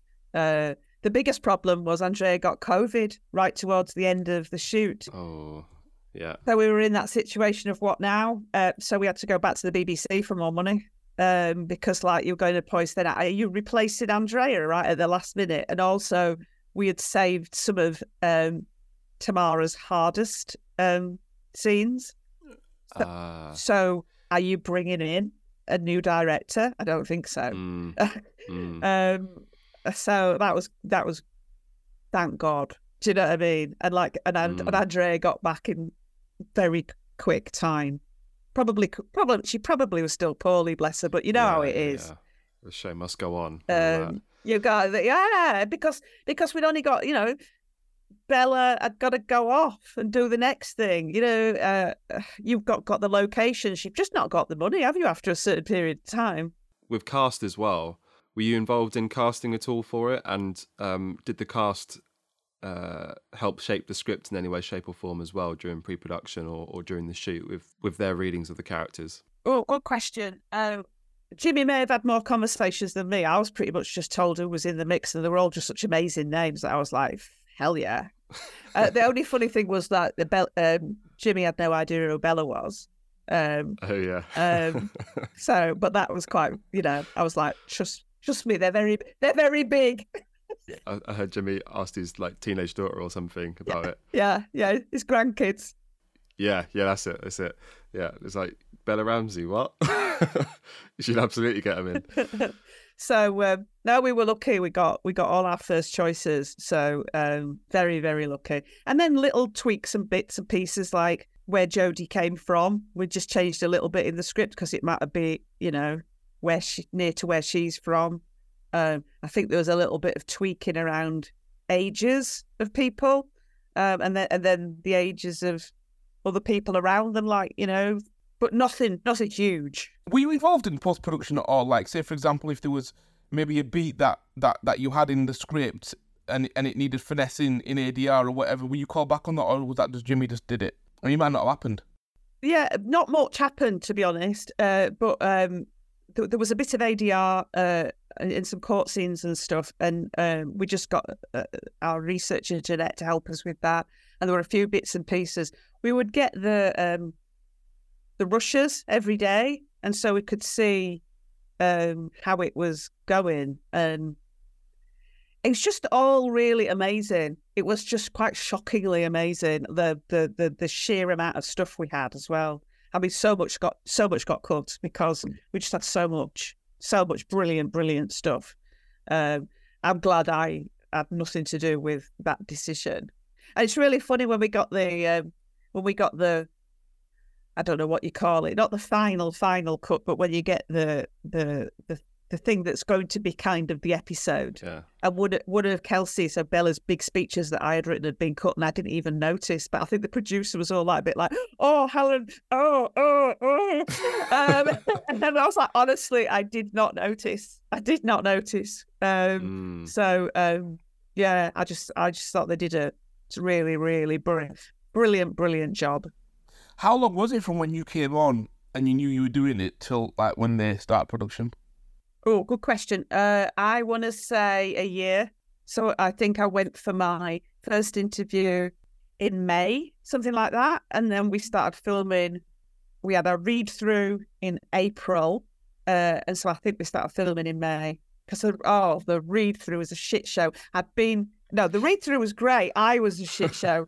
I had been to Argentina and Brazil on holiday and I flew back overnight the day of the read through, got to Heathrow, jumped on a train to Liverpool, arrived last. Everybody else, the head of BBC, Bella, Bella friggin' Ramsey. Do you know what I mean? That's some superstar shit, Ginny, Helen. I I arrived last. I'm mental at this point. I've drunk about 74 Red Bulls. Um, and and I'm just thinking if I could just sneak in, but I'm not a sort of sneaking in sort of person. Plus, they've got a chair for me right in the middle, and everybody's like going, "Where is she?" And so I come in and I'm hugging people who have never met me, and I'm saying to everybody, "Oh, don't mind me, I smell." But of course, they don't know I've been on a flight, so like they're thinking like. Who's this woman? Who is what? Why has she not had a shower for what? You know, and I was clearly like, thinking like, oh, and then as the day went on, I was just getting this, you know, you just get weary and weary and weary. Yeah, yeah. And then I started staying in Liverpool that night, and the producer took me out to dinner. And about half past eight, nine o'clock, he was like, "Go to bed. You just like you look like you're about to put your head in your pudding." You know, it's, but it's like, but the read through was brilliant. But it's just like me, what a shocker! What a shocker! Don't ever do that. Don't do that, kids. Uh, top tip from Helen. yeah. Um, so now that you're on a roll working in TV, it would be good to know, um, like from all the experiences which you've had, um, has your process changed at all? Now that you're kind of more aware of the structures that of working within TV and deadlines and communication, uh, yeah, how has your process changed? I've always been quick, but now I try and try and be as as quick as possible. And obviously, it's got to be it's got to be thoughtful, but but people, I think what I've come to understand is, I used to get really really terrified that every word was perfect. You know what I mean? And now I realise that quite often people just want a document. They want a document where we can start to finesse it. If we've got a starter, we can get going. And actually, if you're a good writer, that starting document will be it'll be pretty good anyway. It's just that you think it's a bit crap. Like you know you could do better, but you know you haven't got the time, and you need to start getting notes. You just need to, and so I, I thoroughly understand now that it's just a great big journey, and you need to start getting that input. In the beginning, I used to put off getting that input because it's just so wearing, isn't it? Yeah. But now I'm just like, look, it, you know, this is how it is. Just crack on, girl, and get those notes and stand up against the ones that don't work, or at least discuss them. Uh, get the ones done that are a bloody good idea. Um, and I've also come to realise as well that when you get a notes, so I got a, do- a notes document yesterday, five pages, so your heart sinks. But actually, a lot of it's just politeness. So, like, the script editor's gone, so blah de blah de blah de blah de blah de blah de blah. And then the actual note is like a line. And I'm like, Yeah. Okay, so actually, this huge document of notes is not as bad as it looks. It, Mm. it's him. It's him trying to explain to me why he's giving me the note, rather Yeah. than just because if Yeah. you just give the notes and they're a bit blunt, then Yeah. a it gets you back up, and b you need to know someone's thinking. Why? Why are they giving you that note? Particularly if you've Mm. already done like nine drafts. Do you know what I mean? Why am I getting another bloody note on this? And if they go, if they say, "Well, just bear with me," bear with me, you know, blah blah blah. Then I'm like, oh, okay, fair, fair. It's not as bad as Yeah. I, I thought it was. And then there are just some notes that you just like, absolutely not, Mm. absolutely not. Um, and I think it's just have confidence to say that. Like, Yeah. You don't need like a shit sandwich with all bread. like a whole loaf. Just give us the shit. Um, and I guess now you're you're developing your own projects as you've as you've touched on. It'd be good to know a little bit a little bit about that and how that's going and how close those things are to being made. And yeah, I've got a six part being shot in February, so oh, amazing. better write it, haven't we? Yeah, yeah. What are you doing here? I'm doing um, I'm doing episodes one, two, five, and six, and then I've got another writer doing episode four, and then another writer doing no, another three, and one doing four. I thoroughly recommend that, by the way. Six is a lot. Mm. I think if I was doing Mm. four, I'd do it all myself because unless I needed a co-writer um, for whatever reason. But I think if it was four, I can see that that needs to be more authored, and it actually might be harder for someone coming. But then never say never because you don't know how busy you'll be or what that person will bring. That person might bring something absolutely stunning because nobody ever just works just on their episode. Do you know what I mean? They Yeah. all when I've worked on shows, you always bring in more to all the other episodes. Well, you ought to be. Um, so yeah, so I've got people working on that. and They're brilliant. Um, it's a bit quick. The turnaround is a bit quick. The, pro- they wanted it even quicker, but the producer's brilliant, and she pushed back on it and actually said to the Amazing. to them, you know, you, can't have it that quick. Uh, and, for, and that's always a bit, you know, squeaky biscuits, isn't it? Because they might go fine, whatever then. Um, Yeah. But you can't, you, you know, you need a certain amount of time to write a show and to get a show made. I mean, honest to God, production's just hell on earth, isn't it? It's not, well, not for me, Clive, honestly. They've got like a really big office, this production company, and half of it's empty. So they've been able to put all the freelance production team actually in the office.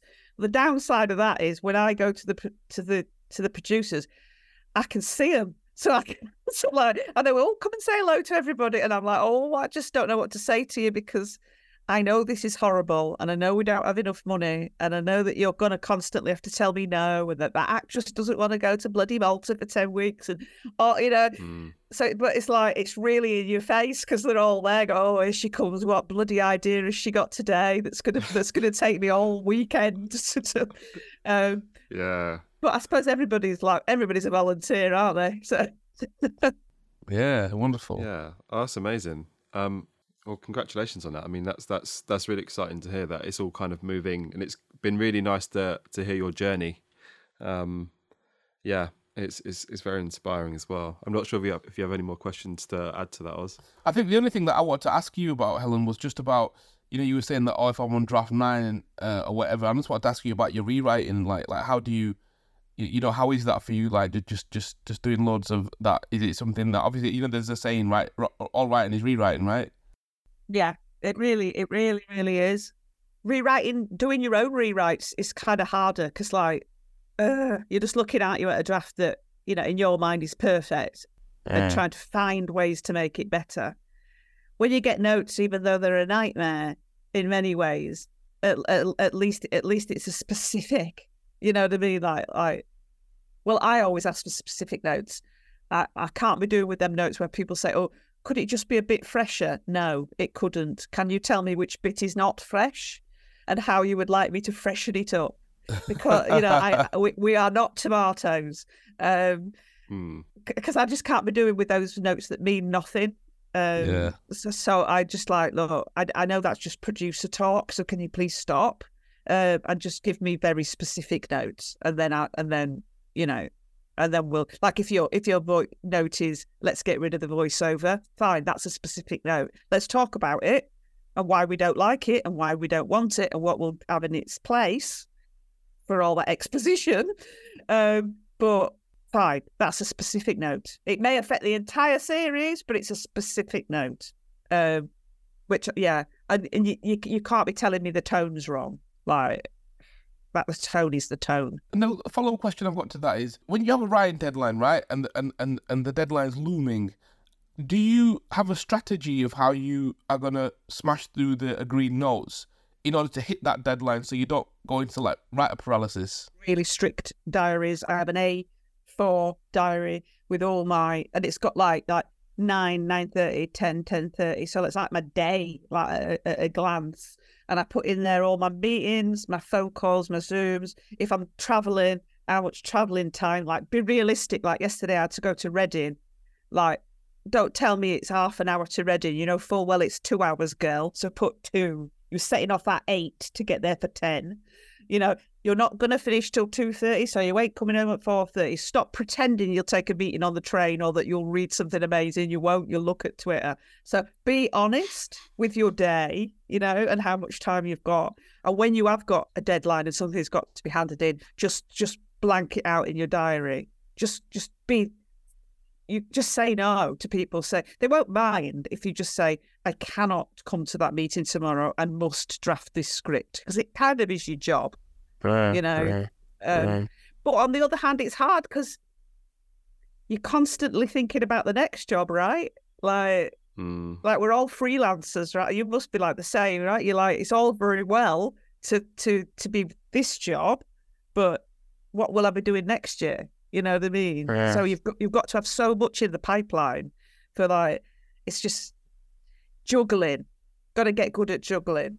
Um, but I like I like that because, as I say, I get bored really easily. So I find it. Re- and if I thought that I was only working on one project for six months, I'd be terrible, absolutely Yeah. terrible. Mm. Just be bored, and, and then when I'm bored, I get mischievous. So I'd be causing trouble. Do you know what I mean? So I'm better if I'm just, you know, I've got a little bit of, little bit of variety Yeah, yeah, yeah. work on. Yeah, yeah. Awesome, brilliant.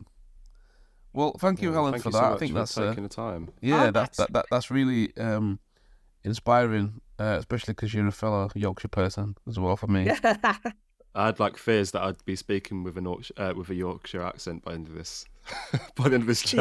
yeah, yeah. I've got, I've got to say, it's a brilliant, it's a brilliant podcast you're doing. It's really good. I listened to the first one because it was Lewis. Um, Oh yeah, yeah. and um, and as I say, we've got this weird connection, me and Lewis, through time, but also Yeah. through my daughter, through my daughter. Um, Mm. that's quite funny. Because like she was working for him, but obviously he had no idea.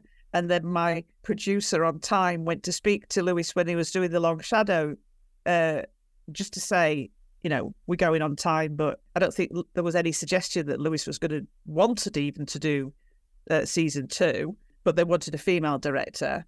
Um, so obviously they were going to have that conversation. But I said to my producer, while you're there, say hello to the runner because it's my daughter.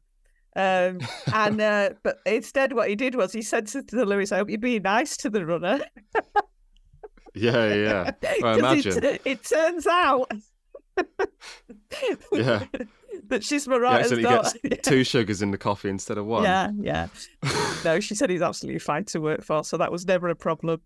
Um, Well, that's cool. He's a good guy, Lewis. Yeah, he's a lovely guy. But that was why I, I listened to the first pod because Lewis was on it, and um, but then after that I went back and we and like me and Andrea, um, produced on, on this season of Time, we were both saying it's really good, isn't it? People are really honest, which is unusual in this industry. Yeah.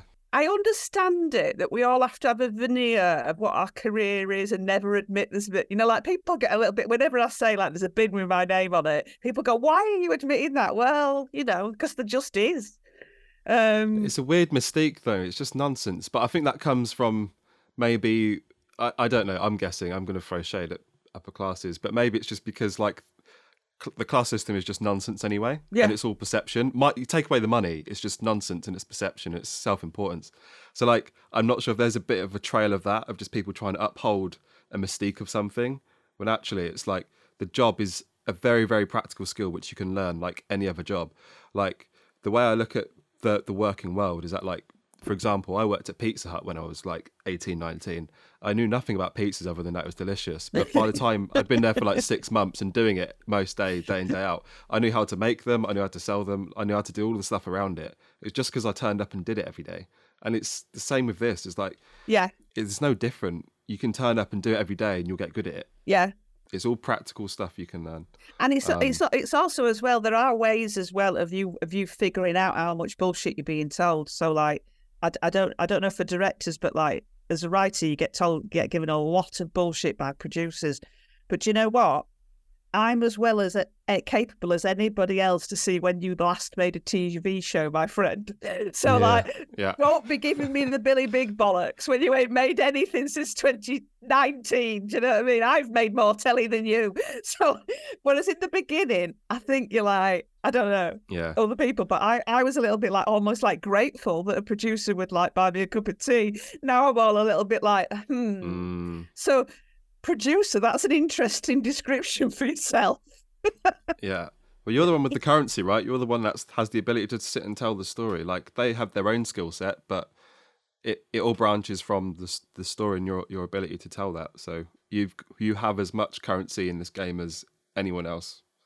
It's very it's very hard. It's very hard to to because you're you're at home and you you can see that it's all just it's just making shit up and writing it down. yeah.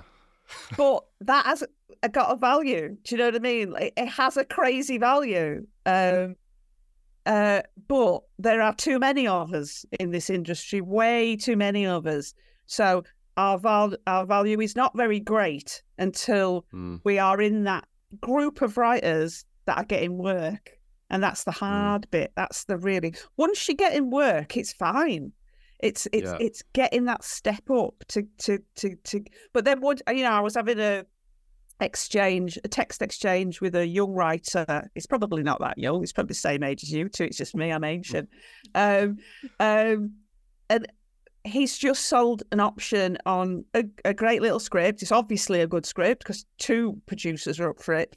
And and I was like, don't be scared to ask now for help. And to, if you want two days in the room outlining the series, don't sit at home on your own trying to figure out eight bloody episodes of a comedy. For God's sake. Mm. Just say mm. to them, they're a great production company. They've made amazing shows. So just ask. And he's like, oh, it's really hard, isn't it? I said, yeah, it is. I've been in that situation where producers have made me feel really needy for asking for in person meetings or help with research you know and mm. then and then as you go along then you realize and, and i just sent him a text this morning like when i sent that message about how do social workers qualify and in 20, yeah. 20 minutes somebody from the production company sent me a load of links now i'm not saying that you need a 20 minute turn you know tomorrow would have been fine but i do yeah. i do expect them to do it that's not mm. needy you know what i mm. mean mm. they want me to write a show it's not needy but it's that horrible horrible step up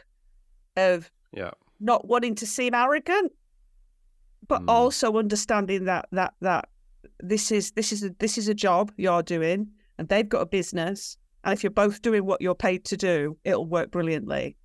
Uh, but you're not to feel like grateful and silly and needy because they're you know they're prepared to like look in your direction. They do actually need your writer. The nugget of the week. Me and Oz consume so much content throughout the week, and it's all very inspiring and it's all from various sources. So we like to ask our guests uh, what has inspired them this week. Well, it's a song. So basically, I give every project its own its own theme tune. I don't expect the producer to to to, to get it for me, but I get, that helps me move between projects. Like every every project has its song, but also I have my own theme tune that I changed from. To, I know, I know that. I know, I know how that's. I think that's brilliant. I know how that. No, no. so, like when I when I used to go for my first generals, I used to go for that. Gosh, that's brilliant. Um, uh, Christine and the Queens, you know, uh, the really disco sound because I just think it put me in the mood. But more more recently, uh, I listened to a rapper called uh, NF, uh, an American rap artist. Absolutely brilliant. And a song that I've been listening to a lot at the moment is called Hope. It's got a great video, but the it, the lyrics are superb. And to just it, again to give to give to buoy me up and realize that I am in the position I am in my career now because I am, and stop feeling bad about it. So some of the lyrics. This is always the lyric that I always think that I would be saying to somebody who has not treated very well in this industry. So it's like, I don't want you to feel like a failure. I know this hurts, but I gave you a chance to deliver, and now it's my fucking turn. And I always think like that is something that I would like to sing to certain people who've not been brilliant to me. But there's also something that I sing to myself, and I would love to say to other writers, which is if you don't believe in you, why do you expect anybody else around to? And it's like, it's, it's, that's all you've got as a writer is belief in your words. That's all you've got. There's nothing else, nothing else at all. So just believe in your words. Love that. Wow, smashed it with a nugget of the week. Well done. That's amazing. That's like your ring walk. yeah, yeah. to your desk Yeah, each yeah, morning. yeah. yeah. Go and listen to that song now, everybody. Do the work. yeah. And what about you, Oz? What's what's your because your because Um, we've got Helen on uh, uh, as a writer, I uh, wanted to share a writing resource and one that's helped me a lot over the years. It's quite it's quite a big resource. It's it's a website called Going to Story by Scott Myers, and it's it's really really good. And he has like bite sized uh, information on there, but then he also has like interviews. It's really really good. Like a previous guest of ours, Sam Barron, actually when he won the Nicholl Fellowship, he's got an interview on there as well. And it's a really, really good resource. I mean, it's massive. It's overwhelming. It's ridiculous, but it's it's just it's really, really good. And you can get you can get some really nice, um, crafty things from there. So yeah, Awesome. And mine is, um, it's my YouTube video of the week. Uh, mine is Ridley Scott with a Cinefix, which is from IGN, and it's um, Ridley Scott picks a favorite shot from each of his iconic movies. So it's topical because Napoleon's out in the next week, I believe. Um, and yeah, he's a legend of the game. He's like 85 and still doing it. He's up there with with um, the best, and his filmography has got some iconic films in it. So um, yeah, it's just good to see what his favourite shots are because it's not necessarily the ones which are actually iconic uh, in the eyes of the wider cinema community, but he's picked them out for a reason. Um, and a lot of it is just like simple because of the grandeur of something, or um, and there's a good few nuggets in there as well. So yeah, it's a cool little watch, and the links will be in the description. That's brilliant. I'll tell you something else that's worth watching as well. I went through your podcast about short films and I've been watching all them and they're brilliant. Ah, Ah, which nice. ones did you watch? Did you oh watch? my um, god! And honestly, I'm just I'm I'm, s- I'm so like rule based because I know that otherwise, as I say, I'll get into mischief. I was literally I wrote them down as you said them, and I was watching them in like in order, like as if Oh, it- amazing. like as if it was a course that I needed to. do. Yeah. We got a little shout out on Twitter, like the head of Directors UK, well, one of the people high up in Directors UK was like, this is like a little film school. And I was like, yeah, it kind of is. It like, kind of is. You learn so much. It kind Yeah, of yeah. is. Yeah. Uh, what, which one did you watch? Did you watch Getting On by any chance I by d- you and Stuart? I did, and I watched, and I watched the one where um, oh god, I can't remember the title, but where the, you get it's the heist, and you don't see anything. oh, Pitch Black Heist. How yeah. good is that? Yeah, yeah. How clever! There's such cool concepts with throughout, isn't there? How Yeah. clever! How clever! And I was like thinking, like I was im- im- immediately as a writer thinking, like I wonder how they wrote that script. Did did you know what I mean? Like what what's on the page? Yeah, yeah. Uh, it's really smart. really Production wise, it's really smart. smart as well. yeah, yeah, so clever, so clever. I could never write a short. No, because it's hard. go, it's listeners. really hard. yeah.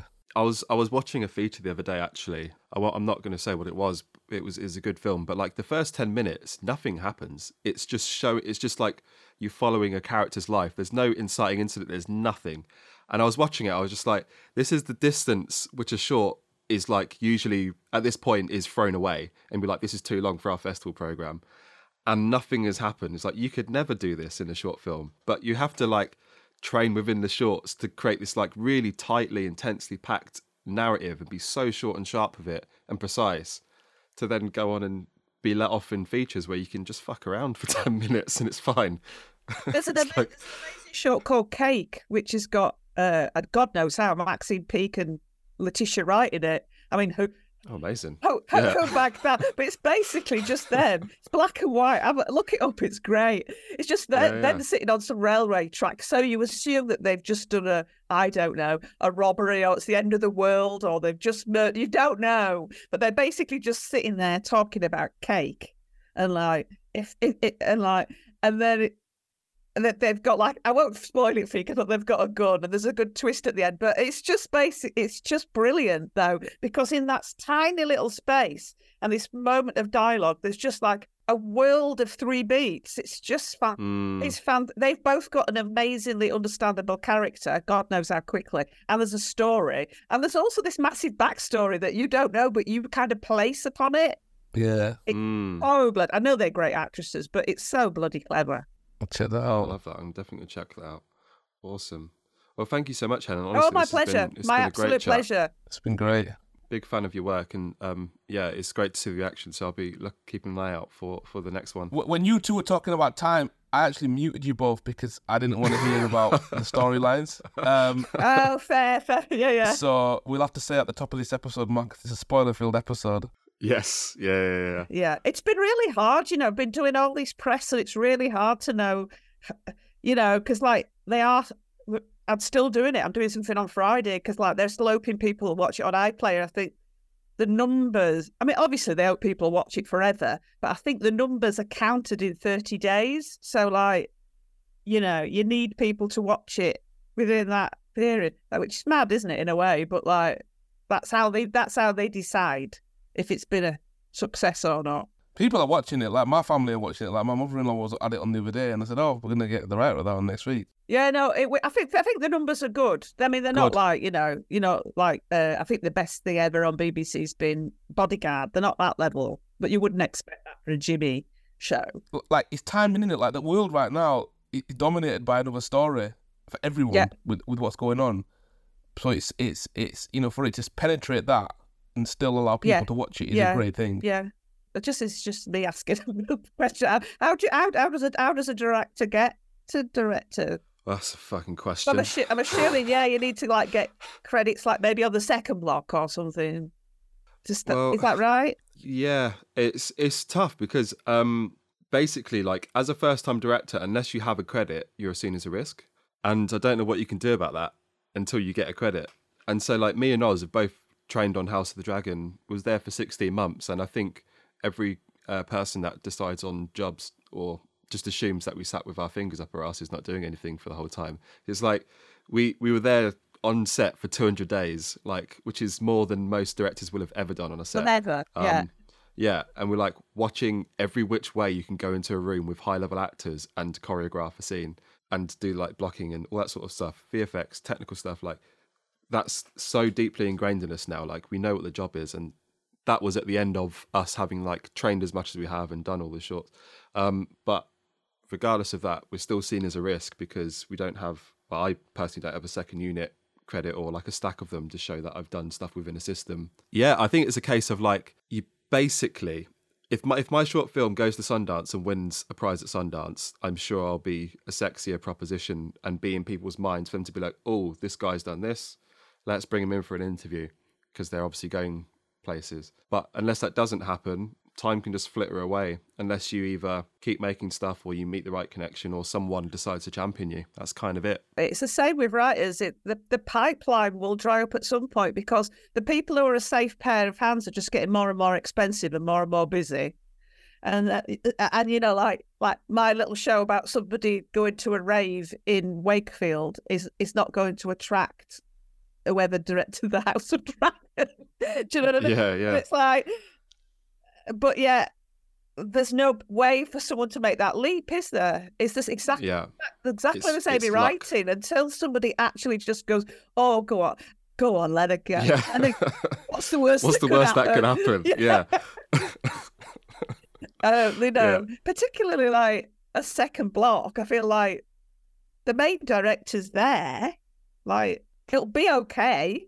I, I think what it comes down to, I'm not sure if people understand what directors do. So they think, and a part of it, it comes from the mystique and stuff which has been built up.